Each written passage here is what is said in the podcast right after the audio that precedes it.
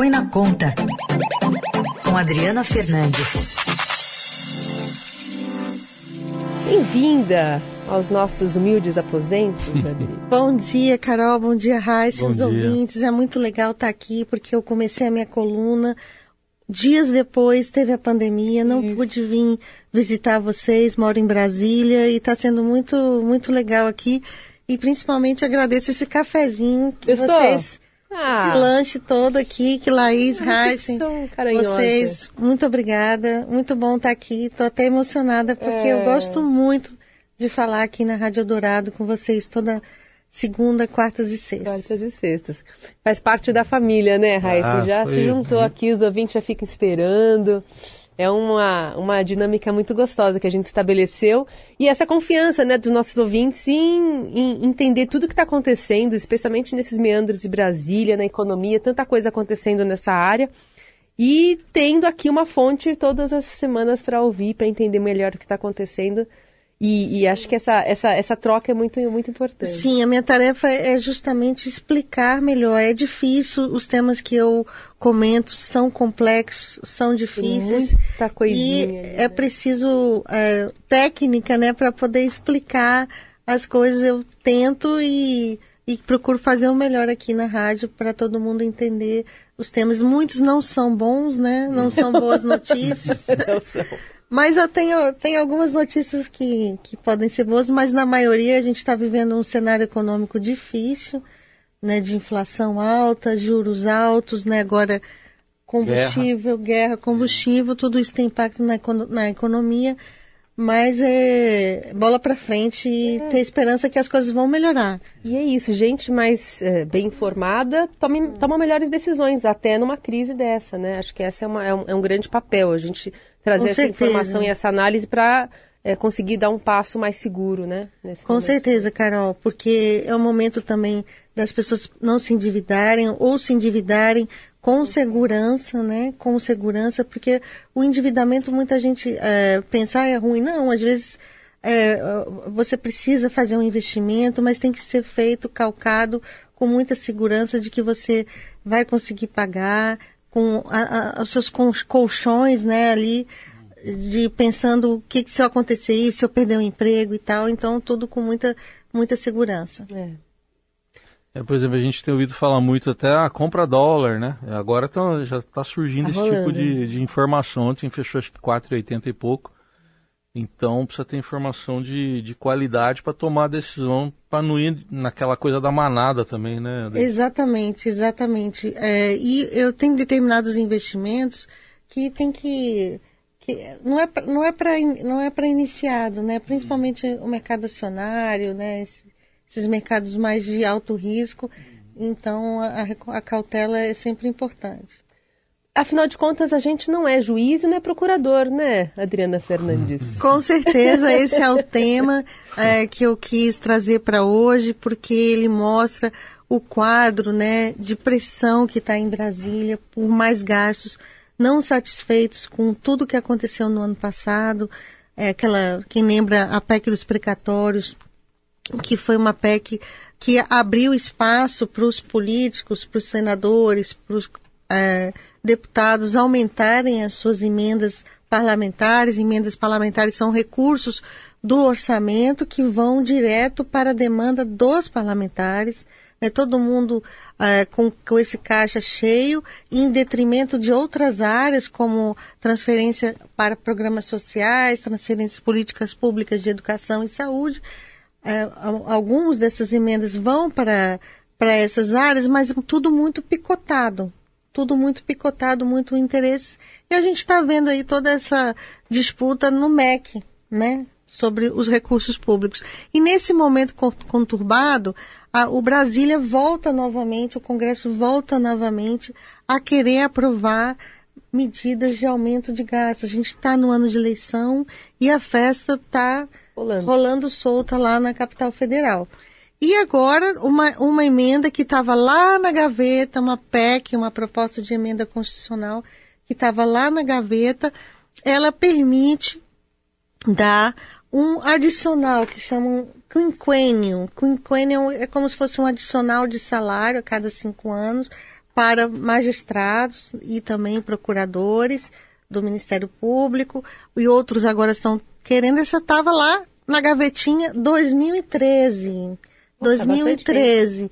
E esse tipo de benefício vai na contramão da reforma administrativa, tanto que no executivo já não existe mais, no executivo da União não existe mais essa, esse tipo de bonificação. E agora volta com essa, com essa pressão. Né? São uh, trabalhadores que já têm salários muito elevados e querem mais um pouco. E, por incrível que pareça, a reportagem do Estadão de ontem mostra que tem sim a digital do governo nessa nessa, nessa, gasto, nessa tentativa fatura. de votar novamente. Então, estou vendo que é um, uma folga de 3 bi né, no teto de gastos. Quer dizer, não tem nada mais no Brasil que precise de 3 bi, só os juízes, os, hum. procuradores e tal.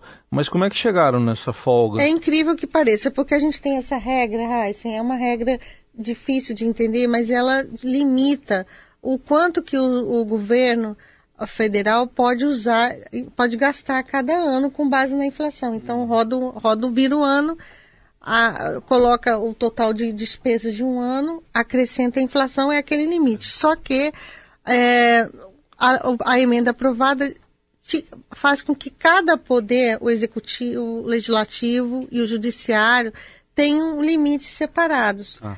Com a PEC do ano passado, a PEC aumentou é, o, o, teto para todo mundo, fez, furou, furaram o teto. Uhum. Esse teto aumentou e aumentou também para o poder uh, judiciário, para o poder judiciário e legislativo. E nos últimos dados divulgados nessa semana pelo Ministério da Economia, um relatório que é enviado ao Congresso, o teto do o teto do, do judiciário, do legislativo está ainda não está todo ocupado, tem 3 bi. E se, e se pegasse esse dinheiro, Dri, e e não usasse? Não pode. Não Aí pode. que tá, Carol, porque cada, cada, cada poder é, tem, né? Cada poder tem o seu próprio teto. Hum. Mas eu lembro que, assim, não é que tem essa. A, a, a gente usa folga, mas não é folga. As contas do Brasil, elas estão há nove anos com déficit fiscal. E o hum. teto foi criado para a gente voltar para o azul. Na última vez, na, na minha última entrada, na quarta-feira, o Heisen falou uma coisa. Entramos, a gente está no cheque especial, né? Uhum. Então a gente está falando já de uma situação de rombo das contas, né? Então, porque é isso. Vai te contar que eu estou devendo mil reais. Aí eu peguei mil reais emprestado. Aí eu consegui que sobrasse um pouquinho desses mil reais. Eu poderia devolver ao banco para abater minha dívida, mas não, isso não dá para fazer. Não, não, não tem, não tem essa discussão lá em Brasília, né? A discussão Também, nem, nem, é para aumentar gastos ou mesmo fazer transferências, porque o governo podia pegar, se não fosse separado, o governo podia pegar essa, essa folga de 3 bilhões e colocar em outras áreas do executivo, mas ele não pode, né? E o, o que há essa pressão, e, e com essa volta dessa discussão dessa PEC, volta também a pressão para que os servidores públicos tenham reajuste. Lembra que no início do ano teve um movimento grande, né? Porque o presidente Jair Bolsonaro, daí, né? o presidente prometeu só para uma categoria, né? Que é a categoria de policiais federais, é, policial rodoviário federal e agentes penitenciários, só eles, aí, em princípio, teriam direito ao, ao reajuste salarial esse ano, e todo mundo chiou, né? Só que o serviço público é muito grande e todo mundo agora quer também. Volta essa pressão, já tem é, lá em Brasília eles fazem muita manifestação na frente do Ministério da Economia e já essa semana já foram para lá fazer manifestação, então é tudo uma coisa interligada e pano de fundo é ano eleitoral. Então, é, essa folga aí de 3 bi é meio que carimbada, não pode usar em outro setor, por exemplo, na educação, não, se bem que é melhor não usar na educação do Hoje jeito que a coisa tá. vai lá, infelizmente a gente tem que falar isso. Mas não, não pode usar para outro setor. Não, porque essa folga é no teto de gastos, né, nesse limite do Poder Judiciário, ah. do Poder Legislativo, do Ministério Público Federal e da Defensoria uh, Pública da União. Então não, não entra, o governo não pode. Tanto, vou lembrar aqui, quarta-feira o governo anunciou que vai fazer um bloqueio de recursos de 1,7 bilhões de reais. Comentei aqui, né, na rádio, porque ele não pode pegar essa folga e administrar os recursos do executivo. Então, é uma situação é, de pressão, mas eu queria fazer um alerta aqui também, é que não é só esse projeto, não. O economista ó, Marcos Mendes, da, do INSPER, aqui de São Paulo, ele fez um cálculo, existe projetos que estão para ser votados, alguns já aprovaram no Senado, estão esperando na Câmara, que aumentam os gastos em 31 bilhões de reais. Essa foi a conta dele. Estou trazendo aqui primeira mão para vocês aqui para nesse dia que eu vim aqui. Hum. Não é uma notícia boa, Raíssa, mas é. Então, peraí, 31, 31 bilhões de reais. Eu tenho a lista aqui do, dos projetos está na minha mão, que estão no Congresso e vão, vão aumentar mais o gasto. Se eles forem aprovados, o que o, o que o Mendes é, comenta é que vai ter novamente uma pressão para furar o teto, como hum. já foi no ano passado. Eu acho o seguinte, é que a gente tem que discutir se o teto não está funcionando, se o teto está. Esse é um debate que com certeza vai ganhar, uh, vai ser discutido nas eleições pelos presidenciáveis. O próprio ex-presidente ex Lula comentou recentemente numa entrevista que ele deu a uma rádio da Paraíba. É, mas eu acho que uh, é preciso é, ter eficiência no gasto, né? A gente precisa discutir, não pode ser aprovando de uma hora para outra 31 bilhões de aumento de gastos, uh, em, sem saber se tem outras, se tem outras áreas, né? Se, se, geralmente são é, menos articuladas, talvez. É, com certeza. Então a né? gente vai esse ano, essa eleição desse ano tá tem esse efeito colateral e o que, que vai acontecer é que são gastos que ficam aí permanentes, né? Então, porque é isso, né? Esse quinquênio, então, a cada cinco anos, é, é procurador, o juiz vai ganhar esse, esse bônus. Instituído em lei, isso passa a valer, né? Então, toda vez que é, consome ali dinheiro e, e fica como um, um algo que está é, dentro do orçamento. Não né? foi, não foi colocado ainda em, em votação. Essa PEC tá, é uma PEC do Senado, mas eu, eu, eu acho que não é o momento, né? Sim. Principalmente um benefício, esse benefício que já não existe mais no, no, no executivo, na, no, no, executivo e no, na União, né? No, no funcionalismo da União, é, aí não só os outros poderes também.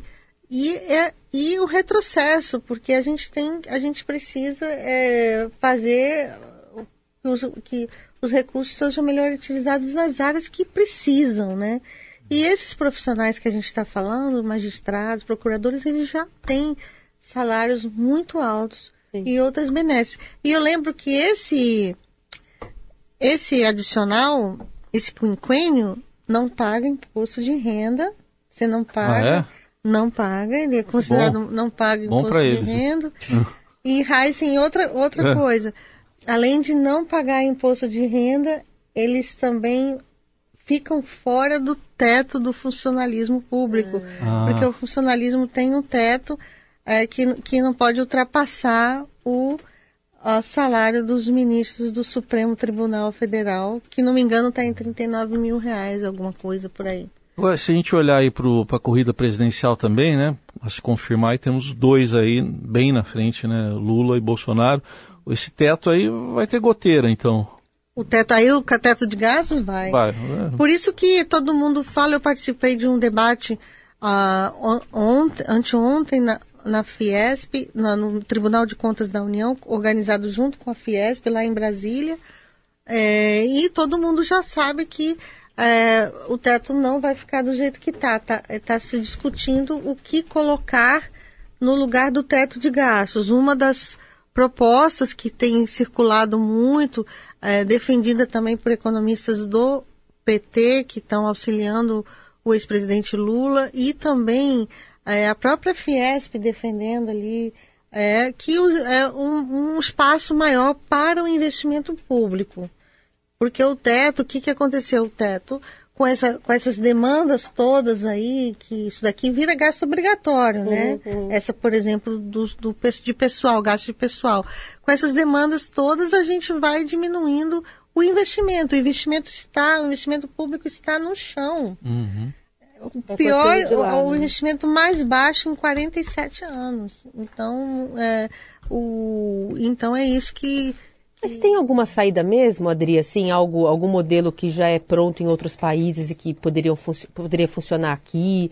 É, o, o que está nesse esboço que poderia ser exitoso? Olha, tem uh, nesse debate tem pa países que adotam tem países que tem uma regra, duas regras, três regras, sempre alguns vinculados ao limite de dívida, né? Ao, uhum. Você não pode você não pode ultrapassar aquela dívida. Então é, é, é muito complexo. A gente tem no Brasil três três regras fiscais. Elas estão todas sem credibilidade porque além além desse, da, do teto de gastos, a gente tem a meta fiscal, que a meta é o resultado das receitas menos as despesas, sem contar o, pagamento de juros, e temos também a lei de responsabilidade fiscal. Todas elas sem, sem muita credibilidade por conta desses, desses dribles né, que o Congresso vai fazendo junto com o governo para poder aumentar os gastos. É, é isso. Porque esse tipo de discussão não é muito fácil de se travar numa campanha, né? É difícil você passar para a população essa, é, essa iminência e essa urgência de se aprovar alguma coisa para se acertar os rumos do país. É um debate, e pelo que você falou, muito técnico também. Muito técnico, é difícil da população entender que é, essas discussões elas tiram recursos de políticas públicas importantes, saúde, educação. A gente viu aquela discussão dos absorventes, né, Sim. que o presidente vetou, não é, porque não, não tinha orçamento, tudo isso vai bater na gente, né, na, na, nós é, é, é, é, contribuintes, né. Lembro que o presidente Bolsonaro prometeu é, corrigir a tabela de imposto de renda, que nós aqui estamos sem a correção dessa tabela há muitos anos e se, teve anúncio? Nenhum. Não teve é, o governo alega que vai perder muita arrecadação. Agora está desonerando imposto até para jet ski. Então, são escolhas que a gente faz, que o governo, a gente, que eu falo é o governo, né, que o governo faz e que afetam a gente também, né? É então, é um debate que todo mundo devia ficar muito atento e cobrar, sobretudo, Carol. Muito bem, hoje aula com a Adriana Fernandes aqui no nosso estúdio, ajudando a ter esse panorama a partir desse, de, de, de, desse factual de hoje, né? Acho que a partir daqui a gente é, acaba refletindo melhor o que está acontecendo, porque é um, é um reflexo mesmo de como o governo está escolhendo, é, e outros entes, né? Mas nesse caso o judiciário, escolhendo é, aplicar o nosso dinheiro, que é o dinheiro público. Bom, Adri, venha mais vezes, sinta-se à vontade, sempre vai ter cafezinho aqui para você.